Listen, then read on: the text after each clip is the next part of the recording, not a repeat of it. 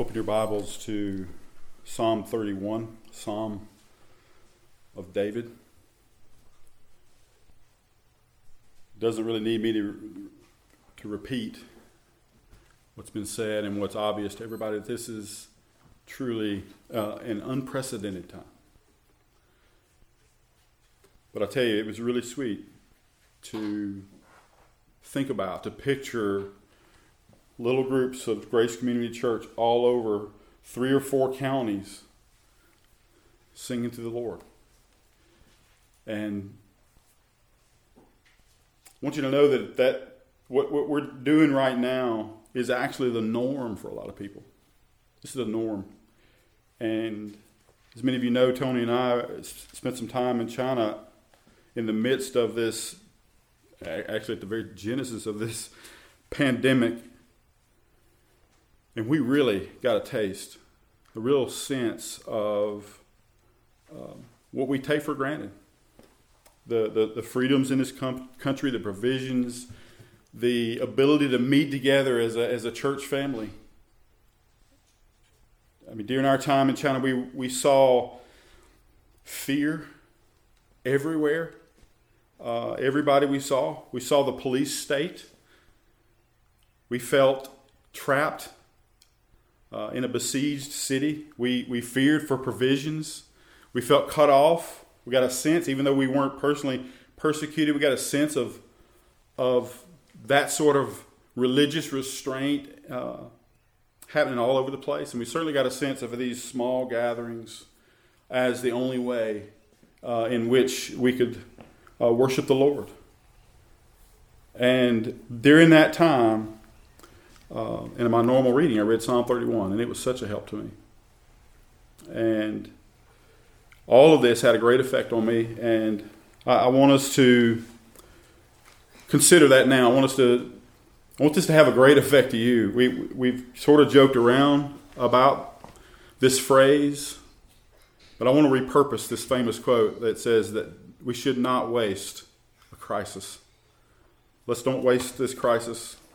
Let, us let this sovereignly ordained moment in history that's unprecedented, let's, let's let it have its full effect. Like we've prayed, let's, let's draw near to the Lord like never before. And let's, let's really take for granted the things that we now miss. These ordinary means of, of grace, the gathering with the body of Christ. And let's grow in genuine faith and let's gain an, an experiential faith, the knowledge of a faithful God as He proves Himself faithful in these uh, potentially desperate times for many people. The Lord is going to prove Himself faithful. And let's see, let's see the vanity of the world. And let's stand in awe uh, of God uh, as He demonstrates His sovereignty in all the earth.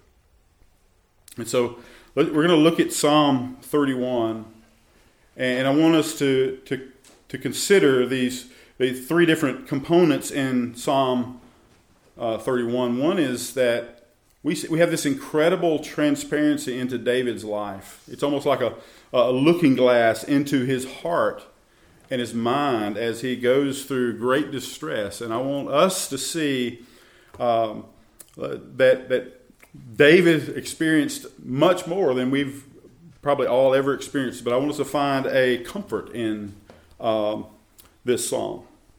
And I want us to see how David uh, talks about God's faithfulness and His power and His goodness and this testimony to God's faithfulness. And I want God to be glorified.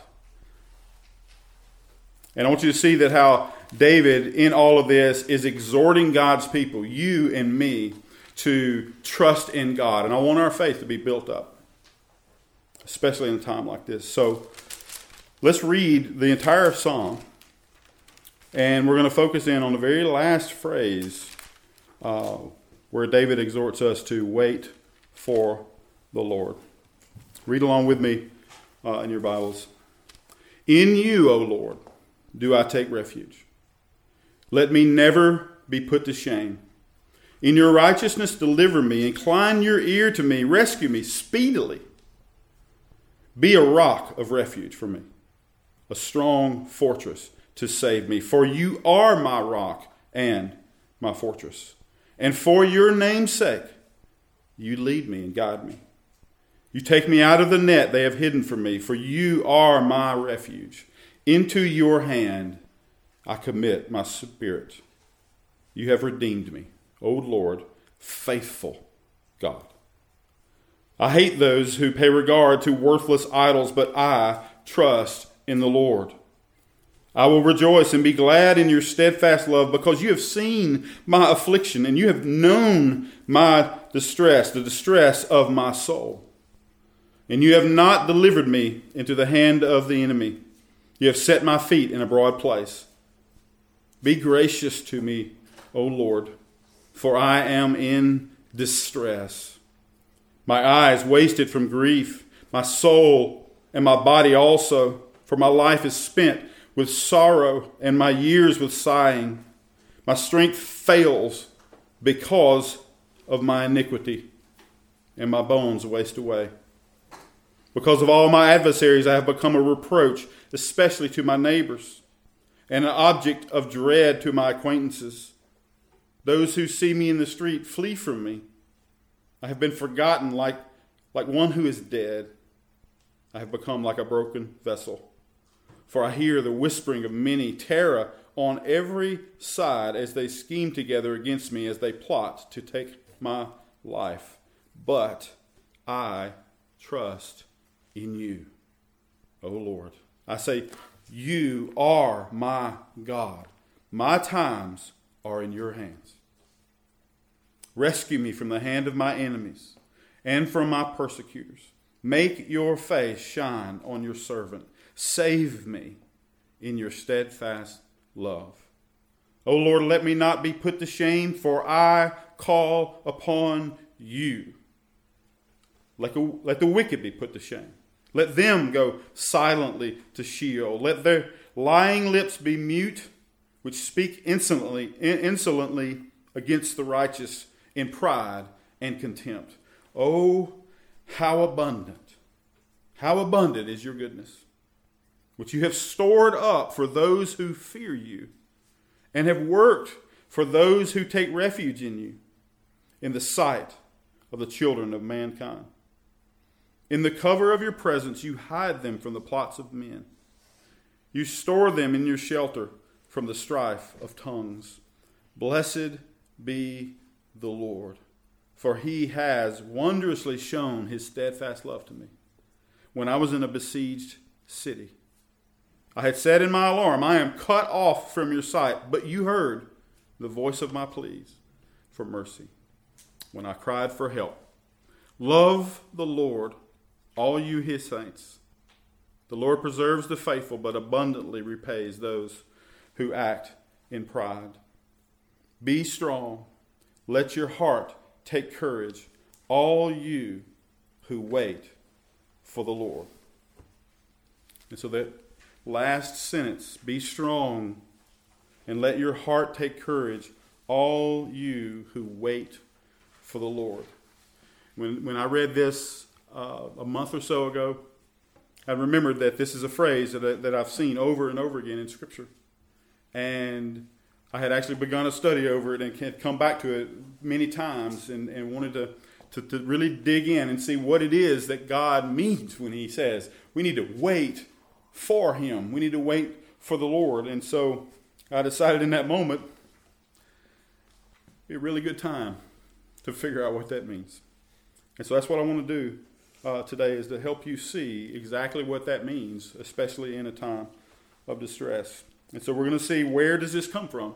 Where does this call to wait for the Lord come from? And when are we called to wait for the Lord? And what does it mean? And that's what we'll spend most time on is what does it mean to wait for the Lord? And why? Why do we why do we need to do this? Why are we called to do this? And how long? How long, O oh Lord? Another phrase you hear over and over again. So this first question, where do we see it? And the, the, the quick answer is all over Scripture. This, this call to wait for the Lord is all throughout Scripture. We see it in Moses, we see it in the prophets, we see it in the wisdom literature, and we see it especially in the Psalms. In the book of Genesis, Jacob said, I wait for your salvation, O Lord.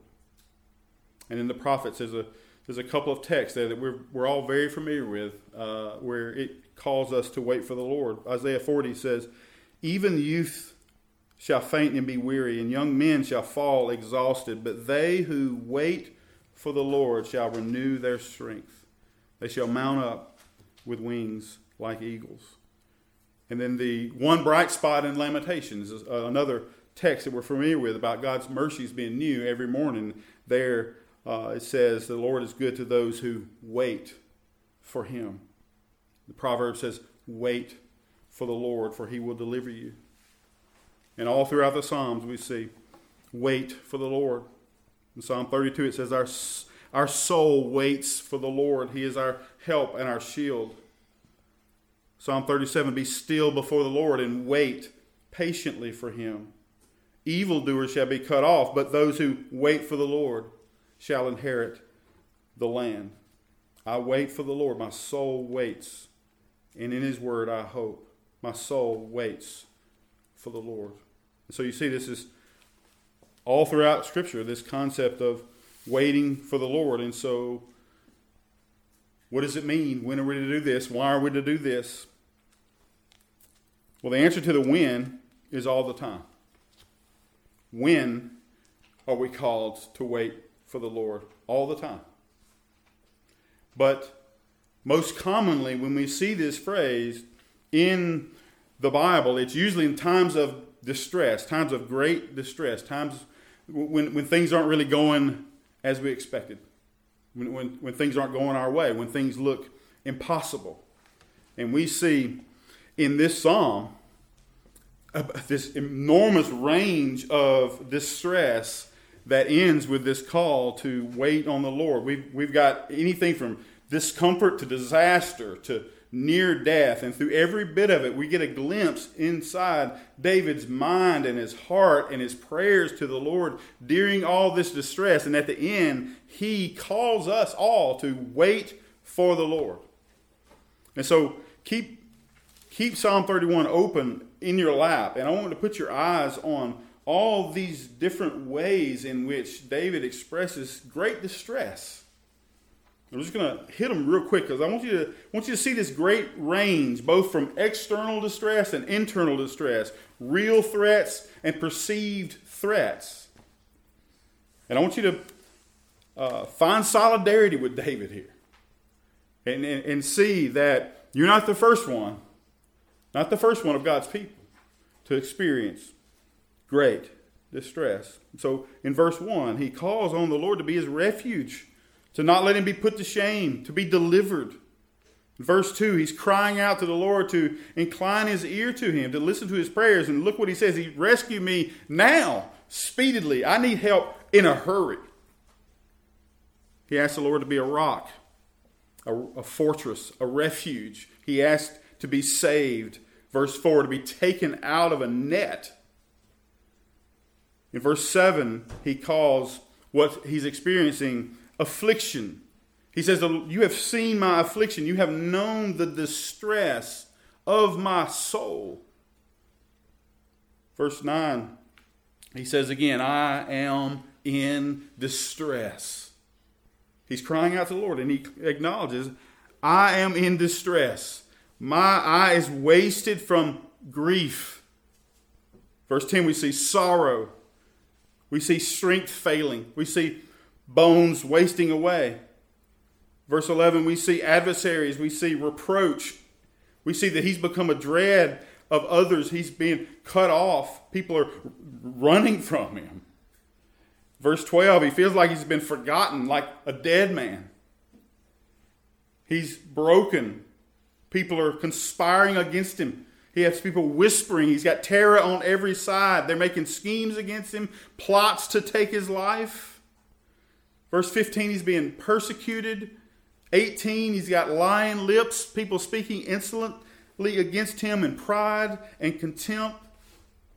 What he calls in verse 20 the strife of tongues. And in verse 21 and 22, he was in a besieged city cut off, he felt. He felt like he was cut off even from God's sight. Yet, in verse 23, David says to all the saints, that's you and me, brother. He says, Be strong. Let your heart take courage, all you who wait for the Lord. And so, this call to wait on the Lord is given to us in the time in which it's most difficult to wait for the Lord, in times of great distress. And so, if this is the prescription in times of distress, we need to figure out what it means. What does it mean to wait for the Lord? And in, in studying this, this phrase, I, have seen, uh, there's probably more than this, but I've seen three common uh, things that, that make up this uh, concept of waiting for the Lord. And, and all three of them are in this same psalm. And so I want you to see them. And I've got, in the worship guide, there's this little fill in the blanks. I like to do fill in the blanks.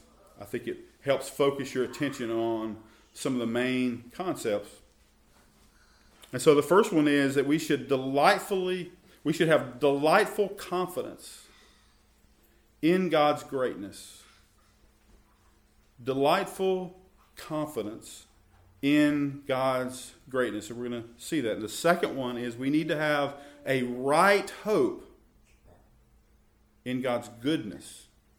A right hope in God's goodness. So we've got God's greatness and God's goodness. And then when we get that, we need to plea to the Lord. We need an expectant plea. Expectant pleas for God's grace.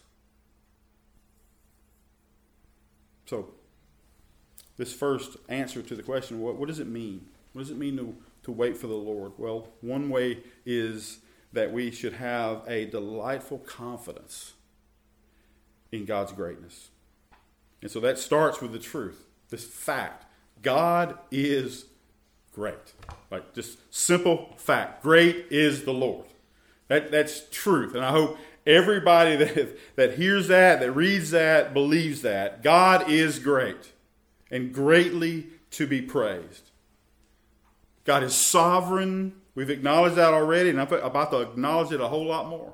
God is sovereign. He is all powerful. He is all knowing. He is in absolute, total control of all things. All things are his servants, Psalm 119 says. All things. Serve the Lord, everything. For from him and through him and to him are all things. And here's the first question about that Do you believe that? I hope that everybody at Grace Community Church believes that, believes in the absolute sovereignty of God, the greatness of God in every way. That every hair on your head is numbered.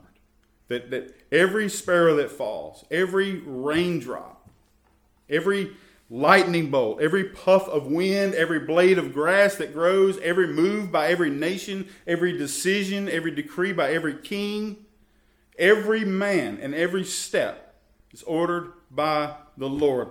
Even the virus, even every virus, even this microbe that has been unleashed on the world is under God's control and under His direction. Every life and every death.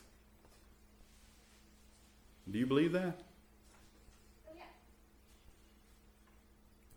and if you believe it, are you okay with it? And sometimes there's a big difference between that. Sometimes we, we can believe that but not be okay with it. But I want, I want us to go even further than believing it and being okay with it. I want us to delight in it. We need to delight in that. We need to delight in God's greatness. And that's what is necessary in great times of distress. But before you can delight in His greatness, you've got to believe it. Before you can believe it, you have to acknowledge it. And that's what David does in this psalm. He acknowledges the greatness of God. He, he demonstrates an absolute delightful confidence in God's sovereignty. Look in verse 2 and 3. David is counting on this. He, he is absolutely counting on God's power and his strength and his might. Not his own strength, not his own power, not his own might, but God's. He, he says, God, be a rock of refuge for me, a strong fortress. Because you are. in verse 3. He says, For you are that. You, be that because you are that, Lord. He acknowledges God's sovereignty in leading him. Look at verses 3 and 4. He acknowledges God's sovereignty in leading him both into and out of distress. I want you to note that. In this one sentence here, he acknowledges God leading him into distress and out of distress. He says, You lead me and guide me. You take me out of the net they've hidden for me. Well, God, if, if you're leading me, how did I get in this net? God led David and delivered David. David is confident. He even delights in God's omniscience and God's willingness and God's ability to act in kindness towards him. Look at verse 7. He says, I will rejoice and be glad in your steadfast love because you have seen my affliction. You have known the distress of my soul. David commits his life, his body, even his soul into God's hands. Look at verse 14 and 15, he says, I trust in you, O Lord. You are my God. My times are in your hand. And I want you to not read that reluctantly. Like, God's times are in my hands. I'm, I'm, I'm reluctant to about that, but want you read that confidently. That God's got everything in your life under control. That your times really are in his hands. Even in the face of death, he says, My times are in your hands. You rescue me from the hand of my enemy. He's, he's, he's confident about this, not just in his body, but also his soul. Not just now, but forever. In verse 5, he says, Into your hand I commit my spirit, for you have redeemed me. Where does all this confidence in God's sovereignty and power and wisdom and omniscience come from? It comes from experience with God. God. David has this experience of God delivering him before. He said, You've seen my affliction, you've known my distress, and you've not delivered me into the hand of my enemies. You set me in a broad place. You have rescued me before. And so David's confidence in the Lord is based on experience. God's word said he would deliver, and he has delivered, and he will deliver him again. This reminds me of one of my favorite texts from Paul when he is writing to the Corinthians and he talks about his great distress, this, this great burden that he's had, this uh, utter burden, this sentence of death that he felt like he had. And he, and he assures the people that God's going to deliver him. He says, God has delivered us from such a deadly peril, and He will deliver us. He has, and He will, and He will again. This is the faithfulness of God that David is giving testimony to, that Paul is giving testimony to. This total trust in a great God. Total trust in the sovereignty of God. Just a total surrender to His omniscience, His wisdom, not ours, his power, not ours. This delightful confidence in the greatness of God. And so I want, to say, I want you to think about right now what is your greatest anxiety now? What is your greatest anxiety? What is, what is it that you fear uh, in the near future, the, the long term future? And I want you to look at verse 14 and 15. And as you think about this uncertainty I want you to ask the question can you say with David, without reservation, I trust you, Lord? My times are in your hands. I want you to be able to say that. I want you to be able to say that with confidence and delight. I trust you, Lord. I, I trust you, Lord. My time's in your hands. And that's exactly where I want my time to be, is in your hands. I trust you, Lord, you and you alone, not the government, not the CDC, not the Federal Reserve, not your bank account, not your boss, your clients or your company, not your spouse, not your own strength, not your youth, none of those things that we lean on so hard. We need to be have our trust solely in a sovereign, omniscient, all wise God. Because that's who that's who holds our life in his hand. I trust you, Lord. My times are in your hands. And I want you to realize that it is true. Your times, plural, all of them, are indeed in the hands of a great God. Right now, today, totally. Are you okay with that? Do you delight in that? Do you trust Him? Can you imagine a world without a sovereign God? A lot of people has a worldview just like that, that there is no sovereign God, that all there is is luck or chance or these indiscriminate forces of nature. How fearful would that be, especially in a time like this? You know, when uh, Tony and I were praying together this week, one, one of us, I can't remember, prayed, uh, Lord, help us in these uncertain times. And I thought about that, like as that was being prayed, and, and I realized these are not uncertain times. And for me, that was profound. These are, these are not uncertain times. These times are certain. They are as certain as the sun coming up tomorrow. Every molecule and every moment is working together in, very certain concert with God's plans and purposes and dec- decrees. Every bit of it, all certain. But here's the rub what is certain to God is often a mystery to us. And therein for us lies the problem. But I want you to know, brothers and sisters, listen, this God's providence may be a mystery to us, but God is not. You hear that? God is not a mystery to us. His providence may be, but He is not. Our God is not a mystery. He has revealed Himself, and He has revealed Himself as great. And the world doesn't know that God, but we do. We do. And we need to delight in that. Our times are in His hands. Our times are in His hands. I want you to be able to say, I am so glad that the Lord God Almighty is in total control of my life right now. He's in total control of my life. Every single aspect of my life, my present, my future, every good thing and every hard thing is from the Lord. This is what it this is what it means. This is part of what it means to wait for the Lord, to have this confident rest in the greatness of God. And so when they say, "Where's your God?" When the nations say, Where is your God? We smile and say, Our God is in the heavens. He hath done whatsoever he pleases. And whatever he pleases, he does.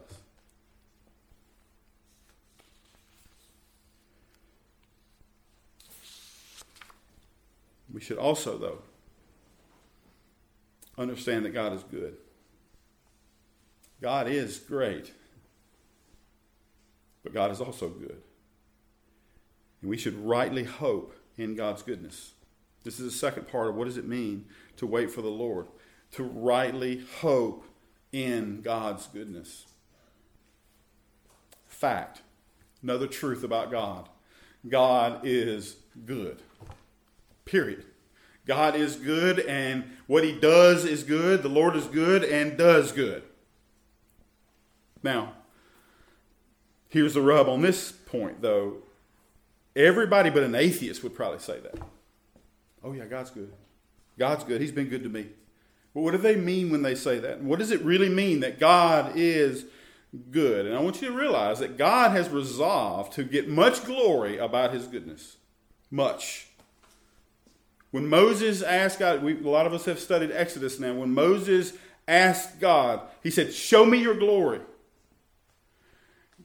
how did God respond? He did not say, "Okay, okay, Moses, I'll show you my glory." He said, "No, I will show you my goodness.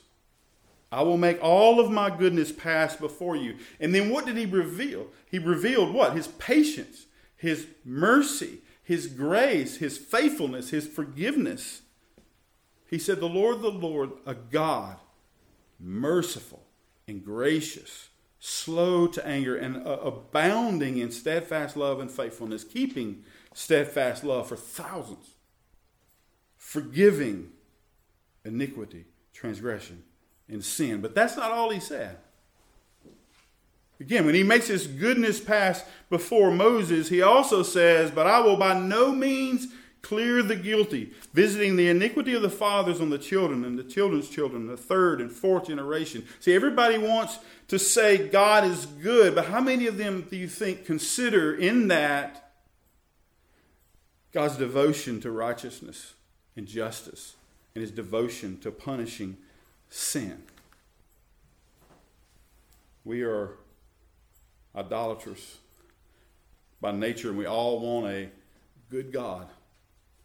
But, but when we say that by nature, we, we think we want a God that gives us good stuff all the time. A God who is unconditionally on our side. A God who punishes others but not us.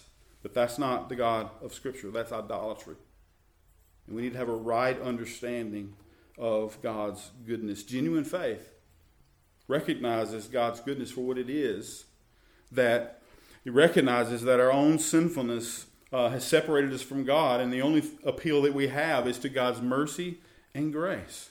David knows this. He knows this about God. He knows this about himself. David knows that he is a sinner, and he knows that God is righteous. And he knows this, and this is what I want us to realize that any and all goodness that comes from God is only through redemption and grace. The redemption and grace is brought to us by Christ. Look at look in verse 10. David acknowledges his iniquity. He says, My strength fails because of my iniquity. But in verse 5, he says, But you've redeemed me. Verse 9, he's asking for grace. Verse 1, he's asking for deliverance, but only in God's righteousness. In verse 16, he's asking for salvation, but only according to God's steadfast love. David is not David is not coming before an idol. David is coming before a holy and a righteous God, seeking grace and mercy. This is the goodness of God, and we need to rightly understand that. David tells us, uh, he, he exhorts us in verse 23. He says, Love the Lord, all you saints. He says, The Lord preserves the faithful but abundantly repays those who act in pride. So I want you to hear what he's saying there. He is bearing witness to this God that we needed to wait on. He's bearing witness to this great and sovereign God. He's bearing witness to his faithfulness and his goodness. And he says, The Lord preserves everybody? No, the faithful. Only the faithful. God preserves only the faithful, only those who trust in Him, only those who are His, that are redeemed by Him, only His saints. But it says here, in His justice, He abundantly repays those who trust themselves. Who trust themselves, who see themselves as sovereign, who see themselves as good. Those who act in pride, which is the opposite of faith the Lord is going to bring them low. In verse 19, he, he does the same thing. He makes this distinction about God's grace. He talks about how abundant God's grace is, and he talks about this goodness being stored up for those who fear him. This goodness is for those who take refuge in him. And so the, the question is does this describe you? Does this describe us? Are we the faithful? Are we the redeemed? Are we the ones who are trusting in the finished work of Christ? Those who fear the Lord, who come to Him for refuge and mercy and grace and goodness, not on the basis of our own righteousness, but on His goodness in Christ. And so David rightly understands God's goodness, and he rightly understands and hopes in God's goodness. And I want you to see just how much so in verse 19. Verse 19, he says, Oh, how abundant, how abundant is your goodness. It literally, literally means how great, how much goodness there is in the Lord.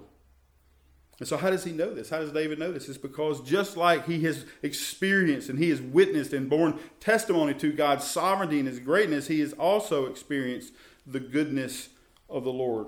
And so, look, look at what he says in this. This is a, to me, this is a key sentence in this psalm, this verse 19, about the goodness of God. He talks about how abundant this goodness is. And he says, This goodness is stored up and worked. And so here we see that God has worked goodness already for David. Just like he has worked goodness already for all who take refuge in him. And I hope you would say this. I hope you, with a right understanding of God, right understanding of the gospel, I hope you would say this God has been good to me. Has God been good to you? I mean, would you say with David, Oh Lord, how great is your goodness? How great is your goodness? I can say that. I can say that. I know these brothers in this room can say that. I know most of you will say that, that God has been good to me, far more good than I can ever imagine. And that all starts with this total forgiveness. The goodness of God towards us is begins with the forgiveness. And that, man, that is exactly how David starts the very next psalm in our Bible. It says, Wait for the Lord, and the very next psalm says, Blessed is the one whose transgression is forgiven. We have a good God that forgives sinners, which is incredible thought. Blessed is the one whose transgression is forgiven, whose sin is covered. Blessed is the man against whom the Lord counts no iniquity. And to that I say, Amen. I don't know how many times it's been said here, not here, but from the pulpit of Grace Community Church, that our greatest need has already been taken care of. And it is so true. Like, this is the goodness of God. That a good and righteous and holy God would actually forgive sinners. How abundant. If you know your sin, you can rightly say, How abundant is your goodness? How abundant is your goodness? Well, I want to remind you that even though last week we woke up in a different world, there's one thing that didn't change the cross of Christ. Like that did not change. The blood of Jesus still cleanses us from all sin. That has not changed. That goodness has not changed. That goodness will never change. That goodness will never go away. The blood of Jesus cleanses us from all sin. Thanks be to God for that goodness, that inexpressible gift. So, has God been good to you? If you know the gospel, you have to say yes and amen. But you know, it even goes beyond that. Even while we were sinners, uh, yes, we've been saved, declared righteous, but He continues to pour out goodness upon us now in this life. How kind has God been to you? How merciful has God been to you? How much grace have you received? How many times you've been rescued? How much has He provided? How often has He provided for you? Just remember, saints, just remember the past. It's, it's so funny. We remember every meal we've missed, if ever any, but have we counted the ones we've received?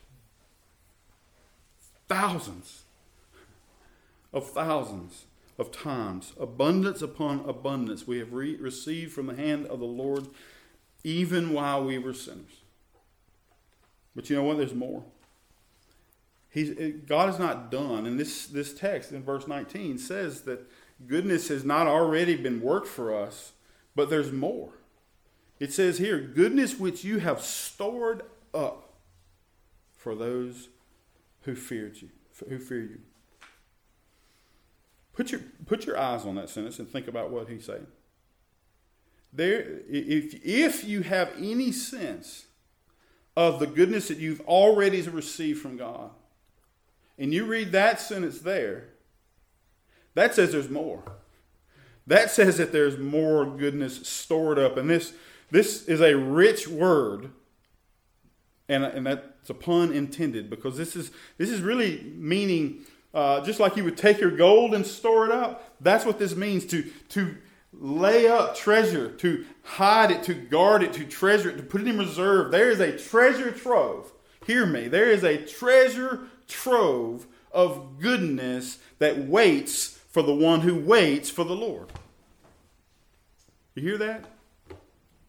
In distress, this is really good news. The one who understands the good news already of the goodness we've been given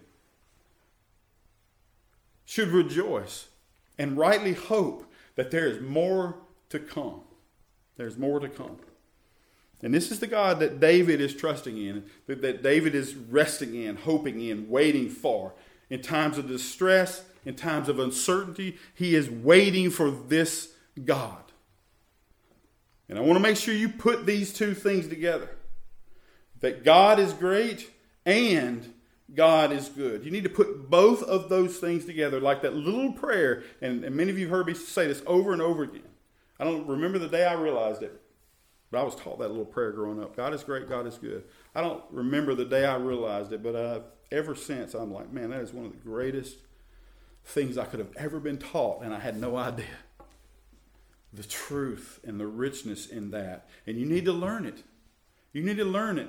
God is great and God is good.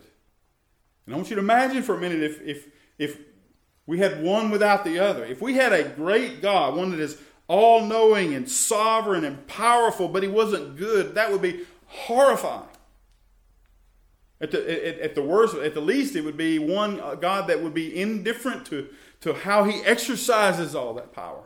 And many people think this. Many people who hate God will, will see God only as some powerful, cruel man above.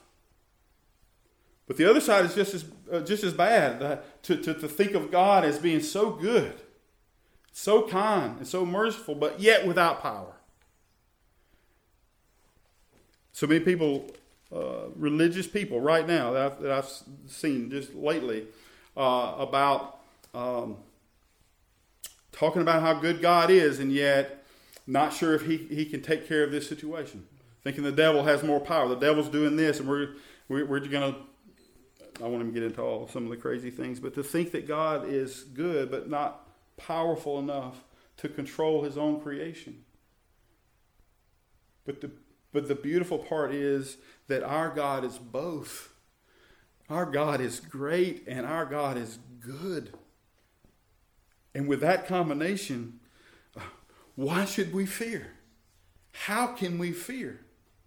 His greatness abounds. He is in the heavens and he does whatsoever he pleases, but he is also merciful and gracious and kind and abounding in steadfast love and faithfulness, and we are his redeemed. He is purchased us with the blood of his own son, if that God's for us, who can be against us? This is exactly what Paul means.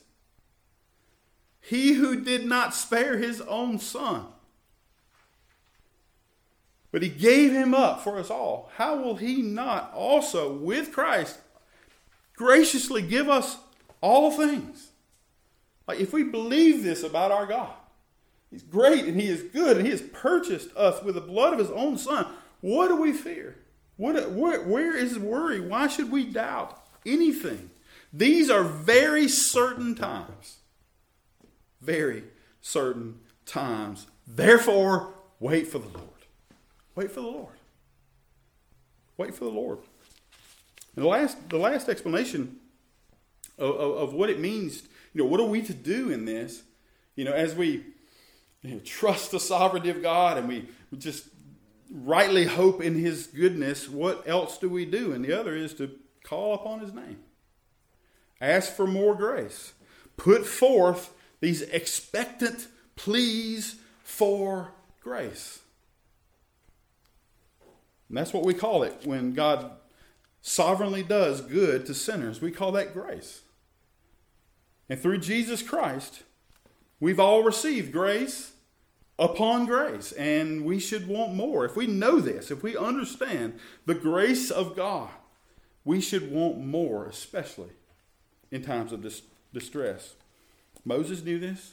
He knew the the greatness and goodness of God. He knew that he'd received grace, and guess what he's what he did? When he realized I have received grace, I want more, Lord. I want more. David knows this. He knows the greatness of God. He knows the goodness of God. Guess what he does? He asked for more grace. He asked for more grace. This is what we should do. Look at look at how he does this. Uh, just a couple of places in Psalm 31. Verse 2, he says, Incline your ear to me. Rescue me speedily. I want you to understand what he's, what he's asking the eternal God of the universe to do. Is to bow down and listen to him and to act speedily. He's calling upon the Almighty Creator to bend his ear and listen. Guess what? He does. He does. God Almighty inclines his ear to his people. Verse 9, he says, Be gracious to me, Lord, for I am in distress. You see how those two things go together? If I'm in distress, guess what I need? I need to call upon God for more grace. verse 15, he says, My times are in your hand, rescue me. Verse 16, he says, Make your face shine upon your servant. Save me in your steadfast love. Verse 17, he says, O Lord, let me not be put to shame, for I call on you. And in verse 22, he makes a testimony to all of us and says, God heard his pleas. You heard the voice of my pleas when I cried to you for help. And so, all through this psalm, in the midst of, as we see him in distress, what is he doing? He's believing God. He's acknowledging who God is, and he is calling upon the name of the Lord. And so, that's what we need to do. This waiting for the Lord includes asking, asking for more grace, earnest and fervent prayer. I want to hit as an explanation to, to this uh, why it is that it, that it that God calls us to wait on Him. Why do we have to pers- persevere through times of distress and endure these grievous trials? Why doesn't God just constantly flex His sovereignty and constantly rain down goodness 24 7 on our lives? Why, why do we have to wait for the Lord? And I just want you to understand that God, the same God who is great and who is good and who inclines His ear and hears our pleas for grace. He is a God of purpose, and He does everything on purpose for a purpose. And the same is true about this concept of waiting on the Lord. He, he, he is doing this on purpose, for a purpose. And I want you to see that probably a million purposes, but I want you to see four really cl- quick. One is to glorify His name. Like we are called to wait for the Lord to glorify his name. We, we see that waiting for the Lord, we have to wait for the Lord because his leading is for his name's sake. This is what David says in verse 3 and 4. He talks about, For your name's sake, you'd lead me. And that, that, that involves going into trouble and, and out of trouble. And Paul, he experienced this over and over again, and he acknowledged the leading of the Lord the, the, the, prevention from going here, the troubled spirit that led him to go here. And he says, God in Christ always leads us for what purpose? To spread the knowledge of him, to bring glory to his name. This leading is for the glory of his name. And so wait for the Lord. And, and I want you to see, as you're waiting for the Lord in times of distress, I want you to see and understand that he is leading you even into distress and out of distress. He's leading you for the glory of His name. And be pleased to do that for the Lord because it leads to praise. It leads to great testimonies of praise. Like half of this psalm is a testimony of praise to God. It's David having been delivered, having experienced the greatness and goodness of God, telling us more about it so that we would uh, rely upon this, this Lord. So, uh, so you need to see this present distress as a future opportunity to minister to others, a future opportunity to praise God. And So the second reason God does this is to improve our faith. To improve our faith. Uh,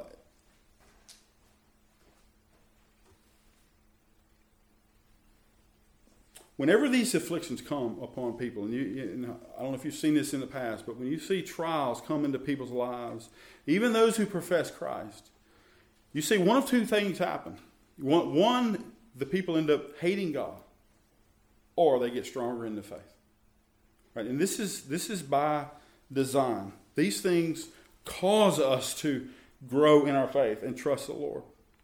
Paul, uh, not Paul, David here uh, in the midst of these unimaginable afflictions, uh, we see that his faith has been proven. His faith has been built. He says, I, he takes refuge in the Lord. He says over and over, I trust the Lord. He said, they pay regard to idols, but I trust the Lord. I have terror on every side, but I trust the Lord. And that's because, in part, David has been tested by God. Trials have come upon David, and he's been delivered. And so he has grown in his faith. Paul had a similar example. I've already made mention to it before uh, in the letter to the Corinthians. He talks about this great affliction, this great burden, but he says, This was to make me rely upon God. This came upon me to make me rely not on ourselves, but to rely upon God who builds faith. So, waiting on the Lord, wait for the Lord, builds genuine faith. It proves that our faith is genuine. This is what Peter talks about. I won't hit on that, but he talks about grievous trials, the tested genuineness of our faith. And so, waiting for the Lord builds and proves genuine faith. The other reason that we are called to do this is to actually prove God's faithfulness to us. God loves to be proven. God is faithful, and He loves to be proven faithful. This brings glory to his name. This is, this is by design. If you see this chain reaction, God sovereignly brings trials. Through his good gift of faith, we wait for the Lord. He proves himself powerful and faithful and good. We trust him more. And he's glorified. Our faith is built up. Our faith is proven. And this is exactly how God see, David sees God. He calls him faithful. Into your hand I commit my, commit my spirit, faithful God. And so, brothers and sisters, I, as we enter times of distress, wait for the Lord and experience his faithfulness. God will show you how faithful he is. And then, then the testimonies come uh, of how faithful God has been. The last thing I want you to see about the purpose of us having to wait for the Lord is to wean us off of this world, to wean us from this fallen world. This affliction, this distress should cause a longing for eternal life, a longing for the age to come. Just like right now, the fact that we can't meet should create a longing for that which is good and right, and that is the body of Christ meeting this affliction is meant to wean us from the world. Look at verse 6. He said, David says, I hate those who pay regard to worthless idols, but I trust in the Lord. I got to looking at the words there, and it, it actually means, like literally, it means they value useless vapor. I thought that was neat. I thought that was interesting. They value useless nothing. He's talking about those who don't know God, those who who live in this world who do not know the God that we know, the, that do not know the God of this Scripture. They value nothing. They value a whole lot of useless nothing. And now think about what happens with the useless nothing things you trust in get exposed and they vaporize. When the vanities get shown as vanity, what happens? Fear and anger and doubt and depression. And that's exactly what we're witnessing all over the world right now, I believe. All the things that we that the world is trusted in are proving to be useless. Useless. David even sees his own body, his own life, as um, deteriorating and vain and full of sorrows. And in verses 9 and 10, he talks about his distress and his grief and his soul and body uh, sighing and failing and bones wasting away. In light of this, he longs for the goodness to come, that which is stored up. And so, brothers and sisters, as we wait for the Lord, we need to remember that our citizenship is in heaven. It's not here. It's not here. And put no trust in the things of the world. Put no uh, lasting value in the things of the world. And this is what uh, this waiting for the Lord is supposed to lead us to do. The last, I want you to see that um, this is not easy. This is not easy. The last question says, How long? Man, how many times have you heard that in Scripture? How long, Lord? And I don't know if you've ever been in an extended time of distress, but I know you've at least said in your heart, if not out loud, to the Lord, how long? I mean, how long does this got to go on? I want you to know this that every affliction has an end point. Every affliction for God's people has an end point, and that's what we're waiting for. We've got to wait for the Lord, the one who will sovereignly and in, in the righteous way, he will bring it to an end. This is what David says when he says, The Lord preserves the faithful. No matter what the trial, whether it's a temporary, whether it's a sickness, whether it's a, a trouble in family, whether it's economic, or whether it's death, there is an endpoint. And this is exactly what this psalm is ultimately about. When it comes right down to it, this psalm is ultimately about that ultimate endpoint, which is our resurrection which is our resurrection, which is actually not the ultimate endpoint. It's really the ultimate beginning. The ultimate beginning.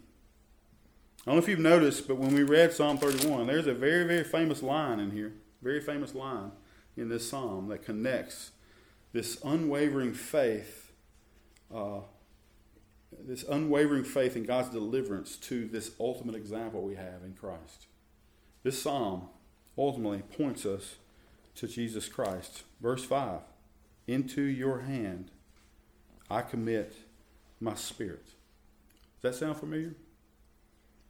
I want you to think about all the things that David's expressing to us about what he's going through, all this distress he's going through. But I want you to realize that there is nobody, nobody that has experienced more distress than our Lord Jesus Christ. Is there anybody more afflicted, more grieved, more under reproach, more abandoned, more conspired against, more hated, more persecuted, more besieged or surrounded? Is there anybody who was more ultimately cut off than Jesus Christ? And was there anybody that ever trusted more or prayed more? And so, under the greatest burden anybody could ever imagine, this is exactly what Jesus did. He quoted this psalm. He said with a loud voice from the cross, Father, into your hands I commit my spirit. And he breathed his last. And Peter describes this as entrusting himself to the one who judges justly, the one who judges in a good way, in, in the goodness of his character. So, Jesus, the man Christ Jesus, provides us with this ultimate example of waiting for the Lord. He's the ultimate example, and he is the ultimate mediator for saints in distress. If you think David has a few things in common with you about distress, what about Jesus? What about Christ, our great high priest, who the one who is seated on the throne of grace right now. Right now. That thought of the risen Christ having seen and understood all of our afflictions, all of our temptations, that, that thought should give us a heightened sense of David's words in verse 7 when, when he calls out to the Lord and says, I rejoice with steadfast in your steadfast love because you have seen my affliction. You have known the distress of my soul. And so,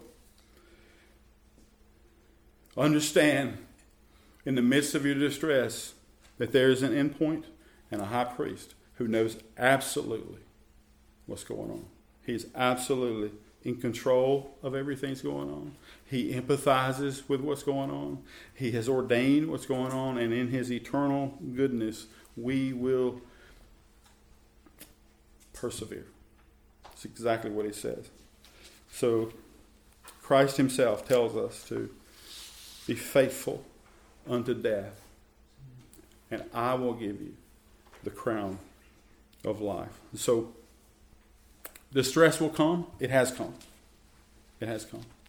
Afflictions and trials will come. They're going to come more and more in a furious pace, I think, over the next few weeks. I hope I'm wrong. But they are momentary and they're light in light of eternity. And so, brothers and sisters, please uh, think on these things and wait for the Lord. Wait for the Lord and know that He is great and He is good. He sees our afflictions. He knows, man, He knows our distress. He inclines His ear to us. So let's call upon the name of the Lord. Let's pray. Lord God, you are indeed great.